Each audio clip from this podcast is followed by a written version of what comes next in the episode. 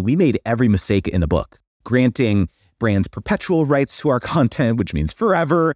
That is Justin Moore. He is an absolute expert in how creators and podcasters can monetize their work by landing brand deals.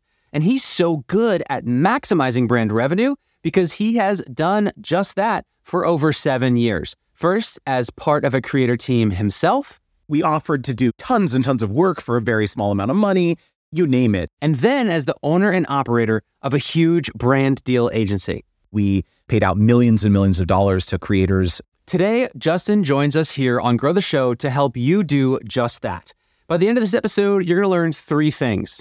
First, Justin's going to walk you through step by step how you can monetize your audience through lucrative, profitable brand deals. Here's how you price a brand deal. Here's how you pitch a brand. Here's what you say when you're on a phone call with a brand. Then you're going to learn which pitfalls and mistakes to avoid when working with brands. I've seen so many mistakes that creators have made over the years interacting and negotiating and all this stuff. This is when they decide, like, okay, we're never working with that creator again.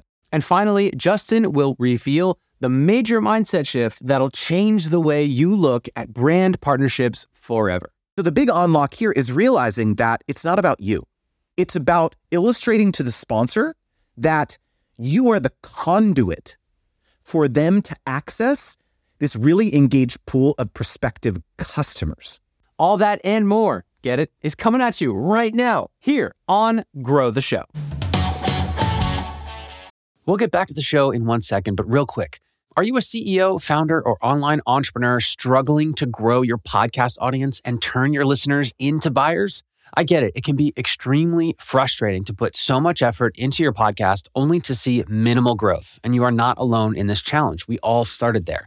But what if instead you could learn the simple four step process to 10xing your podcast audience and converting your listeners into buyers? Well, you can. And that's exactly why I created my free online masterclass. It's designed in just one hour to show you how to easily grow your podcast audience in 2024 utilizing the same strategies that top 0.01% podcasters use to grow their shows exponentially. And in the masterclass, we even share a 90 second hack that helped another podcaster add 20,000 listeners to his audience in just three months. Through the masterclass, you'll learn how to upgrade your podcast content, how to grow your audience regularly and reliably, and the exact strategy that I use to generate over 2.5 million in high ticket sales directly from my podcast. So if you're ready to turn your podcast into a powerful tool for growing your business, head over to growtheshow.com slash masterclass or click the link in the show notes and register to watch my free hour-long masterclass.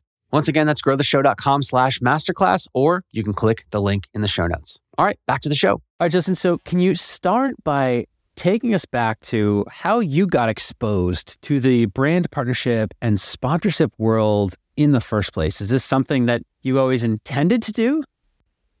Definitely not. I was in medical devices prior to this, if you can believe it. So, the opposite of being a creator on the internet, I would say. So, really, the story was uh, my wife uh, started her first YouTube channel in 2009, all the way back before there was a partner program. This was our first exposure to kind of creating stuff on the internet. And back then for her, it was just a hobby. She started her first channel was around cosmetics and beauty and testing out hair products and all that stuff. And so she got a lot of exposure to not only like what it actually takes to like upload a video onto the internet? Because remember this it's not as trivial like back then as it is now right? You just take out your phone and upload it off your phone. But before it was like man we had like a camcorder. Actually no initially it was a webcam. So we had like i feel like it was like 144p or something. We, we edited on windows movie maker. And like we did the whole thing. We had to figure all this out. And you know really our first exposure to collaborating with brands was they reached out in the early days offering to just send free stuff. And she was like yes i'm stoked. This is amazing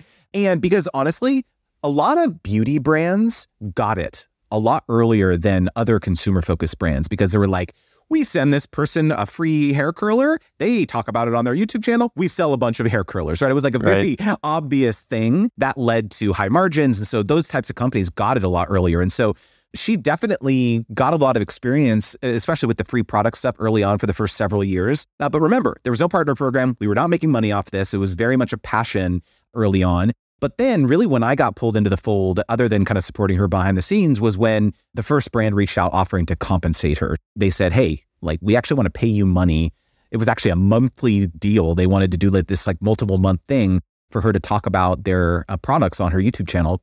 I was in at this time business school at night and I hear she was like, I don't know what I'm doing. Can you look at this contract for me? And I was like, what is this? Right. And so I'm like analyzing the contract. I tried to have like our family lawyer look at it. Our family lawyer was like, what is this? What are you doing on YouTube? Like, right. And so, you know, and we got this kind of trial by fire of you know trying to forge these early partnerships mind you no one had any idea what we were doing you know all the youtubers back in the day the og youtubers we call ourselves no one had any idea we, you know, we were you had these like really traumatic experiences with like multi-channel networks and like you know no there was just like a lot it was the wild west. Everyone there was a lot of money started to flow. No one knew what they were doing. And honestly we made every mistake in the book granting brands perpetual rights to our content which means forever. We offered to do you know tons and tons of work for a very small amount of money you name it. And so a lot of our experience about getting better with this stuff came from just making every mistake in the book so that was our experience on one side is like actually being creators in the trenches, doing literally hundreds of deals over the last, you know, decade plus. I think we actually just invoiced like in sponsorship number 530 or something. So we've wow. done a lot of sponsorships over, over wow. the years. But in 2015, I decided to honestly, candidly, I was like, we need to diversify our income because we're creators. Here we go. Things are going pretty well. By this time, we had both quit our full time jobs, uh, which is another story. Yeah. And I was like, okay, like, yes, things are going great for us right now on YouTube and social media in general. But what if it doesn't in a year? What if people stop watching? Or what if we get demonetized? Or what all the existential fears you worry about as a creator? And so I was like, okay, we're pretty good at this brand partnership thing what if I went out there, used my skills as like a product manager, project manager, and got deals for other creators, right? We have all these relationships with brands and agencies that we built up over the last, you know, number of years. What if I go out there and, and I say, I make the pitch, I'm like, hey, we had a great time working with you, brand, on this deal. Did you also know I have this roster of creators where I can help you, you know, forge these other partnerships with other people who are just like us. And that pitch worked. Yeah. Surprisingly, I threw up a landing page. I started to take all these meetings and I asked a bunch of our close friends on YouTube, hey, can I like put you in a deck? This will be non exclusive. I'm not managing you. I'll just bring you business. And if you want to take the deal, take the deal, not take a cut. It was pretty simple, right? And that business started to grow significantly. Ultimately, we uh, you know, paid out millions and millions of dollars to creators with that side of the business as well. And then COVID happened and the agency got crushed. I'll spare you the gory details, but basically all the deals that we had relied on in our pipeline, those evaporated. I had, you know, many employees at this time, uh, had to lay everyone off. It was honestly wow. one of the lowest points of my life. But in the ashes of this spectacular failure, I started to think about this really interesting perspective that I had where it was you know, I've been in the, doing all these deals for a long time as a creator, but then also I've been behind the scenes now in the boardrooms with these big brands and these big advertisers, helping them decide how to allocate hundreds of thousands of dollars now across, let's say 50, 100 creators. It's not just little old me here where they're paying us 5, 10K or 20K, whatever it was. It was like, hey, half a million, million dollars. Like, what can you do for us? Like, give us a strategy, help us think through this. And so we were executing these deals on behalf of those big brands and interacting with creators. And so I, I, have been on the receiving end of literally tens of thousands of emails, me and my team, with creators. And I, I've seen so many mistakes that creators have made over the years interacting and negotiating and all this stuff. And I was like, I actually think this is kind of interesting. And so I, I decided to just start making some YouTube videos, dude. It was like, I'm going to just say, hey, here's how you price a brand deal. Here's how you pitch a brand. Here's what you say when you're on a phone call with a brand. Like all these things. It was just kind of a, to scratch a creative itch, candidly. And I was just so blown away by the response. Like people were so hungry for this information, especially because brand partnerships is such a significant like portion of a lot of creators' revenue streams. And yeah. they're like, this information, I have never seen this information anywhere. And so, yeah, fast forward to today, for the last three years, I've now doubled down completely to focus on creator education through my my channel Creator Wizard. And so I have yeah. coaching and courses and and all that stuff too. And I and this is literally all I talk about is is sponsorship strategy. And yeah. so I'm just having such a blast figuring out this new chapter in my life. Yeah. Well, so to the fact that you got started in this world way back in the ancient online times of 2009, right, is, is wild. And there's not a lot of people who can say that they've been doing this for that long because not a lot of people, it, like, it didn't exist before that. So just purely out of my own curiosity, back then at that point when you were in the space, obviously you were all figuring it out together. But did you have any idea that the creator economy and just the the world that is creative entrepreneurship would become what it has become today? Dude, no way. I mean, like we knew no one doing this. Like literally, we were blazing the trail. Like, especially when, when I quit my job, dude. So my wife quit in 2012. She was a preschool teacher prior to this. So I had, and like I kept my job critically, like had health insurance. And like I was yeah. like, we didn't put all of our eggs in one basket initially because it was like, like YouTube, like, are we really going to do this full time? But we saw this tremendous opportunity cost where it was like, my wife was doing this full time. She was really hustling at this, and I was supporting in the background. But then it was like, it came to the point where it was like, there is a huge opportunity cost where what if I could spend 60 hours a week on this like nascent business instead yeah. of in the cubicle and doing the whole, you know, medical device professional nine to five trajectory. And so eventually we were like, we have to do this. Like there's, there's so much upside, potential upside. And when I quit my job, everyone thought I was nuts. Man, this was 2014, right? I, I had a six figure income at a medical device shop and our friends and family were like are you insane yeah like what you're going to be a youtuber a full-time youtuber and and even then people would constantly ask us in the comment sections of our videos so what's your job what do you actually do? what do you actually do? We're like, this is our job. Like being YouTubers, this is our job. And so like it's now pervaded the cultural zeitgeist that like, yeah, people get that you can like make an in- a full-time income being a creator. You scroll your Instagram feed, people see like paid partnership with, you know, brand or whatever. Like people get that this is like a career, this is a thing. But back then, dude, it was very, very novel. And we had no role models to look up to, we just a handful of people doing this. And so we've always kind of felt that we've been blazing a trail, so to speak. No, not blazing yeah. a trail. It's not like we have tens of millions of subscribers or followers or anything like that. It was always just like we were here in our own little universe trying to figure this out as we went. It's remarkable how you guys were on the cutting and bleeding edge of this because, you know, nowadays, if you ask children what they want to be when they grow up, they say YouTubers. And 15 years ago, that the occupation, you invented it, right? So today we're going to talk specifically for podcasters. Now, we at Grow the Show hear from podcasters all the time who want to either monetize their show for the first time or monetize their show further. And 99 and a half out of 100 think and are like, how do I go get CPM sponsorships? So if one of those podcasters was with you today and they said, I want to monetize my show, how do I go get CPM sponsorships? What would you say? I would say don't charge based on CPM. okay, let, us just start this off. Let's let's do some spicy takes right at the, right off the bat. I'm going to put my agency hat on for a second here, right? Remember, I ran this agency for seven years. We did a lot of these types of deals, and this is what happens when brands uh, and agencies, in particular, want to work with podcasters. The baseline understanding that you have to like realize when they go out there is they say, okay, we want to go out there and purchase a bunch of downloads slash impressions, meaning that we want to, let's say, be in front of a million ears, or well, I guess it would be 2 million because there's two ears, right? But it's like, this is how they think about it. Right. Right. And so your 50,000 downloads a month or per podcast or 5,000, whatever it is, that gets grouped into this massive number. They don't care who you are. They don't care about your show. As long as the audience demographics are right, the audience psychographics are right, they're going to book a spot. How much can I get this? So they take your your CPM figure, whatever you're using to charge for your show, they group it into all the other people, right? It's this big, you're literally just one line item on a spreadsheet. And that becomes the total number. We're spending 500,000 a month on our podcast strategy, or you know, a lot of brands group YouTube and podcast together and they say we're going to spend a million dollars a month, five hundred thousand dollars a month, and you are just one minuscule little line item on that. And so if you try to charge too much money, sorry, we'll go and find someone else who's going to just slot right in there. And to them, a listen equates to a listen. Mm. They literally don't care about you. A lot of brands who are operating at this level of scale. Okay.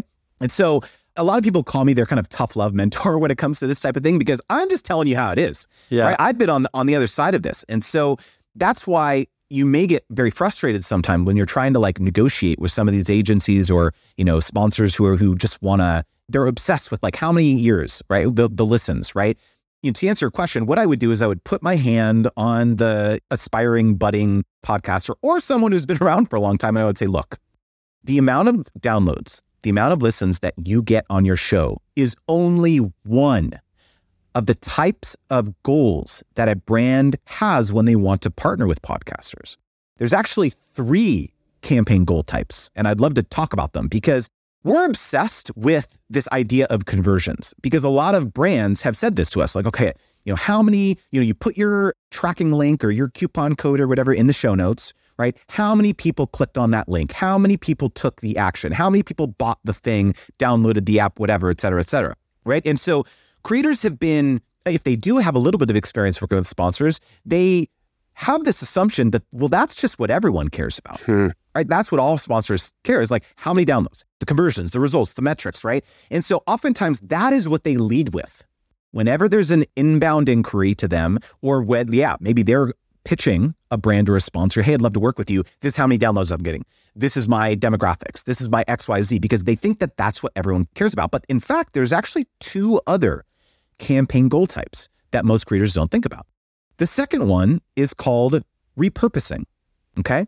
And the reason that a brand wants to partner with a podcaster in that scenario is because perhaps you might be the leading voice in your niche, in your content vertical. Everyone, like, you know, in your maybe you're like a developer or something, and you have a podcast all around the best practices around being a developer or something, right? And like you're the guy or gal for your niche or something, your language, whatever, right? And so the reason that a brand wants to partner with you in that scenario may have nothing to do with how many downloads hmm. that you're getting on your podcast. They just want to be able to say that we are partnered with this person because they are the leading advocate in their space. And so the big value proposition for them is, let's say, getting an, an audiogram of that snippet of you talking about them on your podcast. They can put it on their website. They can repurpose it on social media. They can run paid ads with it or something like that. And so the reason that it's so critical that you understand about that scenario is that they don't give a crap how many downloads you get. Hmm. And so your pricing is should now be completely detached from how many downloads you're getting. The third campaign goal type is awareness. Hmm. Okay. And this is a scenario where the brand just wants to spread the word. Maybe they were only offering their product or their service in a certain geographical territory, right? They were in the UK, now they're launching in America. Or they have a seasonal promotion that they want to spread the word about, or they want to get grassroots support out about their product, their service, or a new feature, you know, their new AI feature or whatever. So, right? Every, every brand is like, wants to get this in front of everyone, right? And so it's like, in that scenario, again, they're not like thinking about how many people are downloading trials, et cetera. And so the reason this is where I want to start with this conversation because this has to be where you go. The very first question you as a podcaster have to ask prospective sponsors is what does success look like to you? What is your goal? Because you cannot provide them a compelling pitch or proposal until you have that information. Let's say a sponsor reaches out to the podcaster. Hey, we're interested in working with you. So it sounds like what you're saying is the first objective for the podcaster is to understand which of those three categories this brand is really looking for. Now, is the brand going to know that lingo? Like, would you just ask, like, are you looking for this or that? Or how do you approach that? So this is the challenge. A lot of brands don't know. A lot of brands will say awareness and conversions. Yeah. and your task in that scenario has to be to educate. Hey, it can't be both awareness and conversions because the way in which I would actually execute the ad read is going to totally change. If it's awareness, I'm going to focus on the features, the benefits. There's probably not going to be a promo code, right? There's not going to be a real call to action, really, even because that's not the goal. If it's a conversion focused campaign, yeah, there's a promo code. Click the link in the show notes for 20% off your first yeah. purchase, Justin 20 or whatever. That's conversion focused, right? And so it's to the point of not only you have to align with like what their goals are, but you're tactically, your content is going to change, right? And so, to your point, a lot of brands are are not going to be savvy enough to understand this. It's actually going to take you educating them to realize that they need to reevaluate like the brief that they're providing you. yeah, you know, because they they, uh, they just don't know. Got it. So let's fast forward a little bit. Let's say we've figured out which of the three it is. The next biggest question is going to be, okay, well, what the heck do I charge? Mm-hmm. Mm-hmm. Okay, so this is my favorite mindset shift around this, which is that a lot of people think that conversion focused campaigns, you can charge the most, but it's actually the opposite. It's brand awareness campaigns. And here's the reason. So, when a marketer is trying to run a conversion focused campaign, they have a very specific set of what's called CPA or cost per acquisition metrics that they are beholden to internally. So if they say, "Hey, let, we, I want to sponsor Justin at Creator Wizard," okay, and he gets you know ten thousand you know downloads on his podcast, of the ten thousand people that check out that episode, we're conservatively assuming maybe 10% of the people are going to click the link in the show notes, let's say, right? So, 1,000 of those people. Then those 1,000 people hit the landing page for our AI SaaS and video editing tool, I don't know, whatever, right? Of the people that hit the landing page, maybe 50% of those people will actually sign up for a free trial, right? So that's 500 people. Of the 500 people that sign up for the free trial, let's say that 100 of those people are going to convert into a paying member we know that the LTV or the lifetime value of a paying member, or let's say that that person is going to stick around for six months. Let's say they churn after that, right? And so let's say it's a $10 a month software times six, $60 is how much each person that signed up from Justin's ad read is worth to us. Remember? And so it's a very simple math equation to them is like how many people are going to sign up versus how many people listen to it, right? And so that's the max they're going to pay me, mm. right? Because not only do they not just want to break even, but they want to make a profit. And so, reality, that's the reason they're doing influencer marketing. That's the reason they want to sponsor you as a podcaster, right? And so, the reason that you may feel a lot of resistance and, and you feel as though they're trying to kind of lowball you when it comes to this type of campaign is because they have their boss breathing down their neck and saying, Hey, how many people signed up for our software program based on this ad read that Justin did. Hmm. Contrast that with a brand awareness campaign where the metrics are so much squishier. I like to say, right? It's like it's like downloads, views, like you know, engagement, maybe like right. It's like it's kind of hard to tell. Like, and and remember now this person's boss is not breathing down their neck anymore. It's just like, did we spread the word? Hopefully, yeah, right. And so you're negotiating leverage in that scenario where they're trying to take advantage of your position in this industry, your name and likeness. That's harder to measure. Yeah. You have a much better, uh, we can go really into the weeds of like the negotiation psychology stuff related to this. And so when it comes to like how much to charge, it's first understanding that your pricing should change based on the brand's objective. Hmm. And so if you have a rate card in your media kit this type of thing. A lot of people, oh, like, here's how it is. Book one, 10 uh, podcast ad reads, 2000. Book 20, 4,000. You know, it's like, it's like this very linear thing. It's like, oh, just click here, go to this part, a spot on my website. You can book it there using Stripe or you could do it, which trash.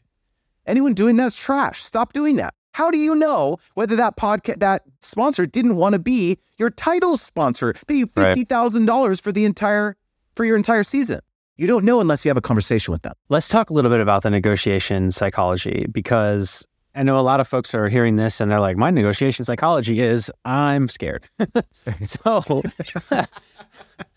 love it. Love it. What can this podcaster who's excited but also slightly terrified of these huge big name brands that they've heard before, heard of before, they've seen them on TV, like how can they approach that conversation with the right psychology to make sure at minimum they get a, a fair deal, but at best, you know, they really are able to, you know, make out? I'm going to make it really simple. Okay. Remove yourself and your own confidence from the equation.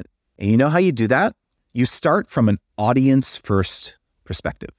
So a lot of podcasters are very focused on their audience's demographics. Maybe you're using a platform like Transistor or something and you look at your, you know, your dashboard and you can see generally like, okay, yeah, my people are located here and certain seems like their ages are around this, like et cetera, et cetera. You have like very simple analytics around who's actually listening, right? And so, you know, people put that in their media kit, they provide that to prospective sponsors, and it just, it's like another data point, right? So, one of the biggest opportunities for most podcasters is actually kind of ignoring the demographics and hmm. focusing on the psychographics, which are literally the psychological characteristics of your audience. So, what I mean by this is like, what are their jobs? Like where are they consuming your content are they listening to you know your podcast in line at starbucks for like you know at five minutes at a time or are they sitting down you know on their morning commute and they're it's every morning they're listening to an entire episode or they're catching up on your last five episodes on Sunday morning, you know, drinking a cup of coffee. Like, how are they interacting with you and your brand and your content? What problems are keeping them up at night? Like, do they have kids? What's their household income if you're comfortable asking that? Like, what are their hobbies and interests outside of this? What brands and products are they using and loving right now? So, when you start asking some of these questions, and by the way, the way you do this is, is very easy. You put a link in your show notes and you say, Hey, I would mm-hmm. love to learn more about you. Maybe it's a call to action at the end of one of your podcasts, or maybe it's a, maybe you do your own pre-roll at the beginning of your podcast. Hey, I, I really want to learn more about you. Tell me about you. Click the link in the show notes. Do XYZ. Maybe you have social media. You could do a poll on your Instagram stories, you, like a newsletter, right? It's, it's simple. It doesn't have to be complicated. And you start building this colorful picture about who your audience is and what makes them tick. And especially that brand and product question in, in that uh, survey, I love the most because now, guess what? You have a targeted list of brands and services and products that you can now target. So when you reach out to that brand and you're having these initial conversations, you don't have to worry about your confidence. All you say is, hey, guess what? I have a significant cohort of my audience who says that they love and use your product. I would love to expose my full audience hmm. to your product. And so the big unlock here is realizing that it's not about you. It's about illustrating to the sponsor that you are the conduit for them to access this really engaged pool of prospective customers. So you are the bridge to help them accomplish that because that's their job every day is how can we find new customers? And so if you can just get out of your head around whether you're good or not, or whether you're a good negotiator, or whether you're confident, or whether you're terrified getting on a phone call or emailing with the brand or whatever, it doesn't matter. You have put in the reps. You have hit publish for probably sometimes years and built up this really engaged audience who trust you. And that's not something that marketers can really do very easily. Yeah, they can go and they can purchase rented traffic on Facebook, Instagram, YouTube ads, or whatever. But it's like, no, the reason that they want to partner with you is because you have this really unique connection uh, that you can offer them. I want to go back a little bit to the question of what do I charge? Because yep. in my experience, when I answer that question, I'll get a client or an audience member or somebody at a conference or whatever, but like who's who are like, it's my first podcast sponsorship. What do I charge? And I'll be like, well, it depends on, you know, the value. And, it's a, and they're like, yeah, but what do I charge? Well, yeah, you know, you yeah. got to figure out that, yes, but how much? so yeah, the podcaster's just starting out. They just need you to give them a number. They're just like, please just give me a number to start with. What, what do you say? I say, too bad. I say, if you want to leave a bunch of money on the table, fine. Here, I'll, I'll throw out a random number for you. Go go find a podcast random free tool online to type in your number of downloads and type in the industry baseline CPM, and yeah, it'll spit out a number. Fine. If you want to get the uh, the reps in, that's fine. I won't fault that. But when I say too bad, what I really mean is you have to educate yourself around this. You have to understand what is your worth to the brand. You cannot analyze yourself in a vacuum if you're trying to just like say, oh, okay, yeah, this is how much I should charge based on the, we're completely missing this whole other part of the conversation is what is the brand trying to accomplish? Because they're sitting here thinking, we have a million dollars in our budget right now to accomplish this business outcome that we're trying to reach, right? We're trying to spread the word about this product, this feature, whatever. So they have a million dollars right? And here you are come in and, and then they say, okay, this podcast is perfect for us. and you say, okay, it's going to be $500. And they're going to be like, okay, uh, I guess. And so I'm trying not to be too facetious about this, but it's like, like part of this is like, you have to understand, okay, I'm, I'm going to give you something tactical actually, which will help. Okay. When you're in these conversations with brands, okay, your biggest objective when you're on these calls is to just ask questions. It's like, hey, I want to understand what are you trying to accomplish? Tell me a little bit about, you know, the industry and the market right now. What are the are there some like headwinds right now from an economic perspective or maybe uh, some competitors, uh, whatever. You just like asking about their objectives and and all the circumstances surrounding this campaign. And then at the very end, inevitably, oftentimes what they're going to ask is, okay, so how much do you charge? Right? Mm-hmm. Because oftentimes yep. these conversations is what happens. And so the tendency for a lot of creators to be like, uh, 500 per ad read, or they just blurt something out, 250 per ad read, right? So instead of doing that, I want you to do the following. Everyone listening? Okay. Basically verbatim. They say, how much does it, how much do you charge? And you say, well, you know what? Thank you so much. This conversation has been super helpful. What I'd like to do is go back. I'm going to put my thoughts together and put together a, a proposal for you. And typically, what I like to do is I like to put together a couple different packages of what a collaboration could look like. Do you have a sense of what, let's say, three tiers could be from a budget feasibility perspective? And then you shut up. You don't say anything, you lean into the silence. And this is very different, by the way, than saying, What's your budget? This is what people, what's your budget? Right. And they say, the brand says, You tell me, inevitably, right? Mm-hmm. That, that's mm-hmm. what's going to happen. And so the reason that this is a, a subtle difference, this thing about the tiers, is that you have to understand when a sponsor is talking with you, they're not just talking with you usually. They're usually kicking the tires on 10, 15, 20 other podcasters. And so what they're trying to do is get a sense of like, okay, we've got a million dollars, remember, or 200K, 100K, whatever, and we have to Tetris this budget together because everyone's going to charge different stuff, right? And so if they tell you, oh, yeah, budget's 20K, then what do you think your proposal is going to come back and it's going to be a 20K proposal, right? right? And so right. contrast that with you giving them an out. You're saying, yeah, give me a range. And they say 1, 2, 3K or 5, 10, 15K or 50, 100, 150K, whatever, whatever the range is, depending on your scale.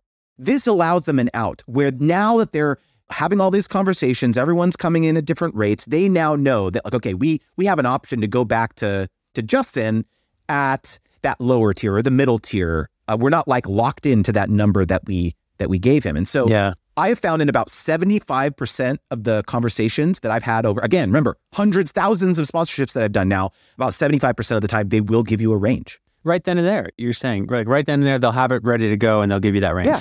They'll just kind of throw out a number and, and you'll get directionally a sense of even if it's in the right ballpark for you, right? Because that's oftentimes a struggle. A lot of people will like get really excited, they'll get really invested in this, and then the brand comes back and be like, "Our budget's 500," and you're like, mm-hmm. "What the heck? Like we were we're not even in the same league here." And so yeah. that also will allow you to realize, okay, how much time should I really devote to this this proposal because I want to make sure it's even worth my time. By the way, the 25% of the time where they again will push back on that question because they will, they're going to be like, mm, "Yeah, I don't know. We don't know. We're still trying to figure out the budget. You tell us."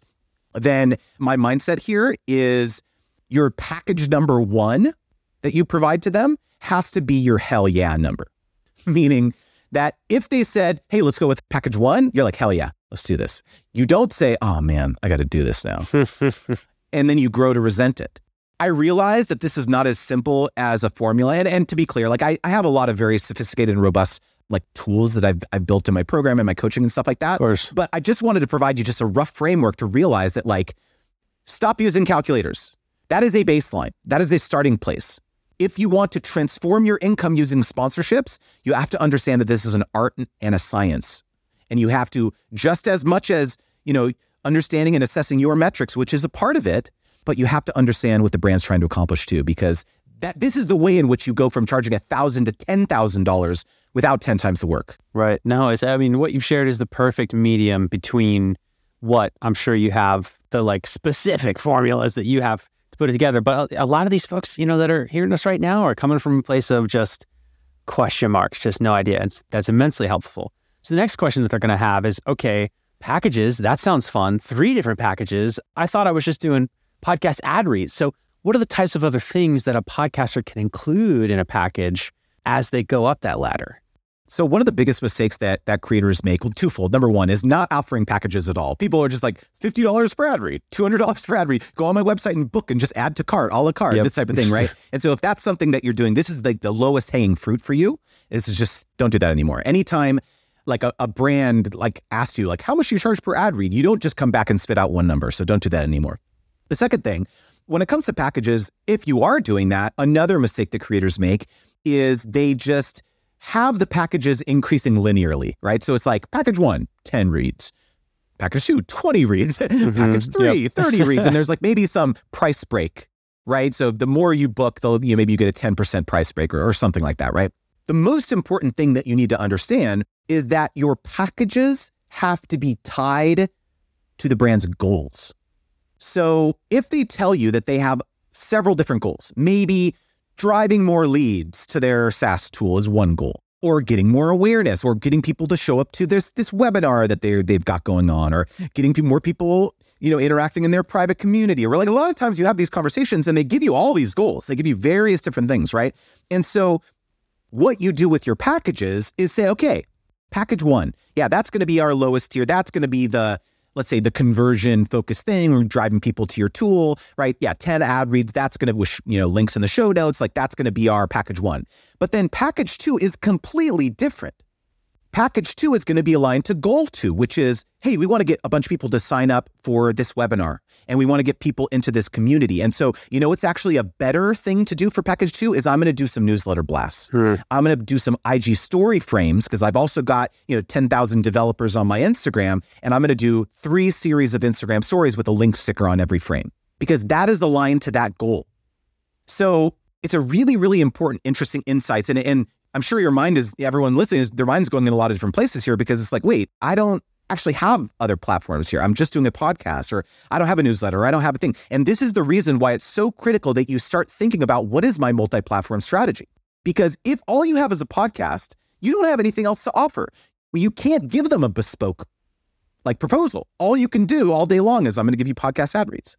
And remember, it's audience first. So how can you serve your audience? Right? So you can serve your audience with a podcast, yes, but I bet you you could serve them in other ways too. Maybe it's with a newsletter, maybe it's with a YouTube channel, maybe it's with uh, you know, other social platforms, whatever it is, right? But again, it's about serving them.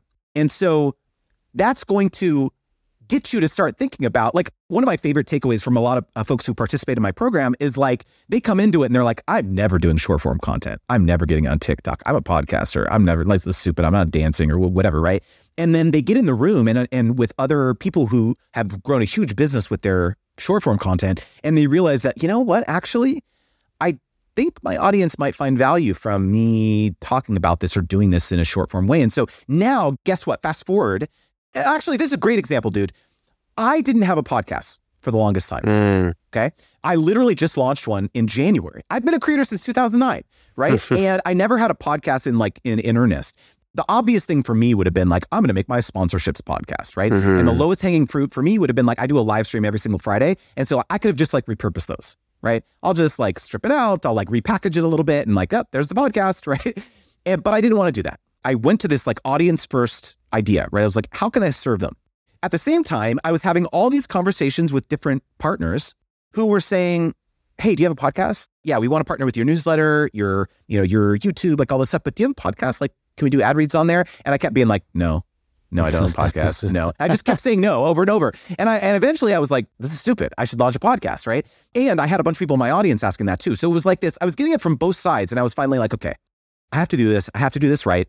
And so ultimately, what I did was I launched a podcast that was not just about sponsorships. It was called Creator. It's called Creator Debates. Tagline, you'll enjoy this. Stupid arguments to help creators make smart decisions. And every podcast is I pit two high profile creators against each other to debate a hotly contested topic in the creator economy. And the beautiful thing about this format is that I'm not the focus, right? I'm just the moderator, I'm the host of it. But I do get to oftentimes flex my expertise within this format because we often drift into sponsorships quite a bit in, right. in some of these other topics. Um, so actually, oh, what our, our pilot episode was video versus non-video podcasts. Like, can you succeed and grow? Nice. Um, and so like various topics like that. And so now I have this new content format. You know, fast forward six months later, and I can now, regardless of what a brand tells me their objective is, I say, okay, for you, brand the perfect bespoke solution for you, you're trying to do that thing, is sponsoring my newsletter, sponsoring my YouTube channel, and let's do some social promotion. That's the solution for you based on what you're trying to do. You brand over here, your solution, I think you should actually do a guest session in my course. I think you should sponsor the podcast. I think you should do XYZ because that's what you told me your objective is. Mm. And so every proposal that I'm providing to different brands is based on their own objectives. So it's a total game changer. And so when it comes to thinking about packages, it's like, how can you put together the different things in your business to help not only your, you know, to serve your audience, right? But also help brands accomplish their own own objectives. Fantastic. We've spoken about how to price, how to negotiate, everything before the deal is done. Let's talk a little bit about what should happen after the deal is done. You've got the deal. What are some of the pitfalls that you see specifically podcasters get into post cha-ching? I'm so happy you asked this question because it's the least sexy question because everyone wants to oh pitching and negotiating and pricing and all that stuff. But in my experience, again, I'm putting my agency hat back on. It's this phase that actually determines whether the brand or the agency will want to work with you again or not in the future. Because it's all hunky dory up till then. Uh, right? Like like emotions are are everyone's super optimistic and it's going to be great. But if they the moment you sign on the dotted line and you're not responsive, it takes three four days to get an email response back from you. They come back with a few edits to your ad read and you give them a bunch of flack. Hmm. Like this is when they decide like okay, we're never working with that creator again. right? Hmm. Because that's what happened to me right? Contrast that with the creator who's super responsive and, oh, yeah, sure, no problem. I'll just record a new voiceover, like figure that thing out 30 seconds, no big deal. We'll send it back to me in two hours. Like that's the creator that we then go on to recommend to all of our clients. Hmm. Yeah, we've had a, a great experience working with this person. We're going to put them into every single like proposal that we're putting out to our clients who are the brands as an agency. Hmm. And so it's so important to to realize that like client services, kind of, right? You're running a business here Right. is actually the most important part.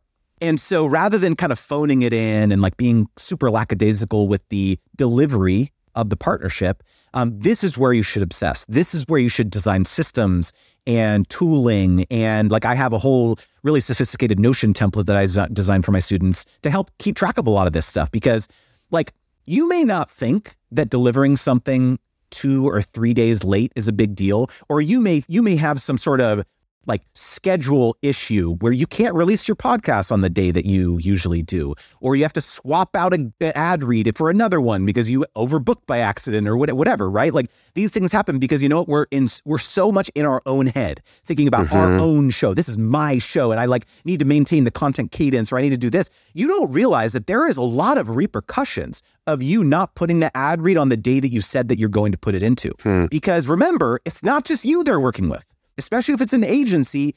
Here's an example. The biggest issue is when a podcaster puts an ad read that's supposed to go on March 30th, they put it on April 2nd. Hmm. Because that now has not only shifted into a new month, but it's also shifted into a new quarter. And so when that agency or when that brand is doing internal reporting, they now have the, everything's screwed up because they now can't put that into the right column.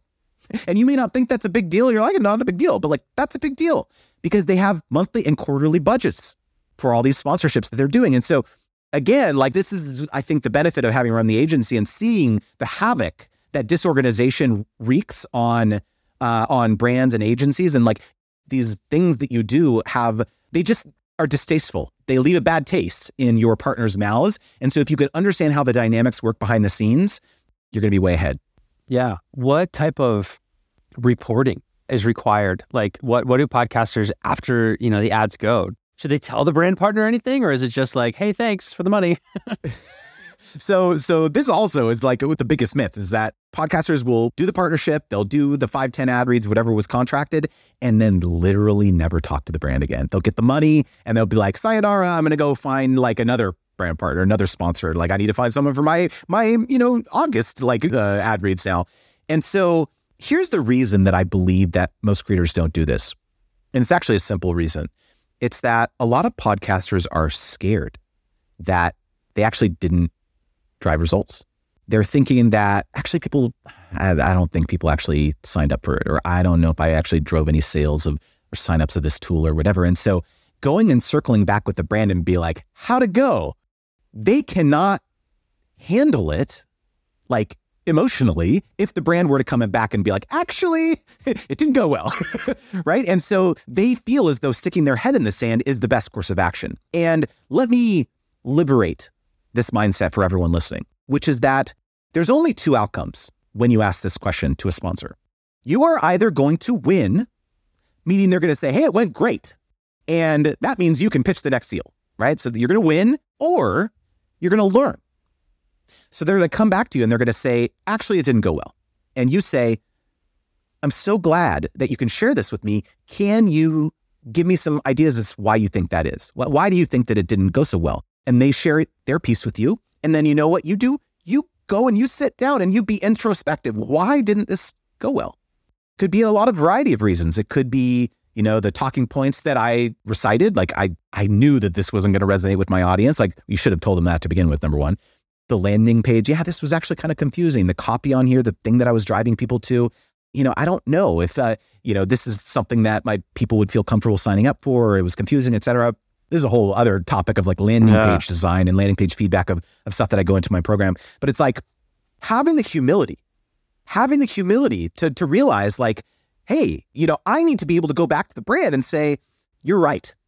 There's a reason that it didn't go so well. And here is how I would recommend we change that for the next partnership. I had a conversation with Nathan Barry, who's the CEO of ConvertKit, on his podcast, and we, we were talking about this topic. And he said, you know, that's, that's so interesting. If we had a creator who we paid to like talk about ConvertKit and it was a conversion focused campaign and they just didn't drive that many signups for ConvertKit, but they came back to us and, and said, hey, you know what? Here's a bunch of insights from my audience. I had a bunch of people who emailed me or DM me and say, hey, you know, I've man, I've been thinking about uh, converting or migrating from Mailchimp to ConvertKit, but I have so many automations, and I just it's such a pain in the butt. Like I don't want to do that. Then you have that information, and you go back to them and say, "Hey, look what all these people are saying." That allows the brand to give them the opportunity and be like, "Oh, well, we actually have a concierge migration team." Hmm. that should be the focus of the next partnership is letting people know like th- there's this whole idea in like sales psychology around overcoming objections right? Anytime you buy anything you just not just being a creator but just like as a consumer right? You're in the grocery store you're shopping on amazon like what, whatever it is right? It's like ah, should i buy this thing? Is it really going to work for me? Am i going to get the expected outcome that i want out of purchasing this product?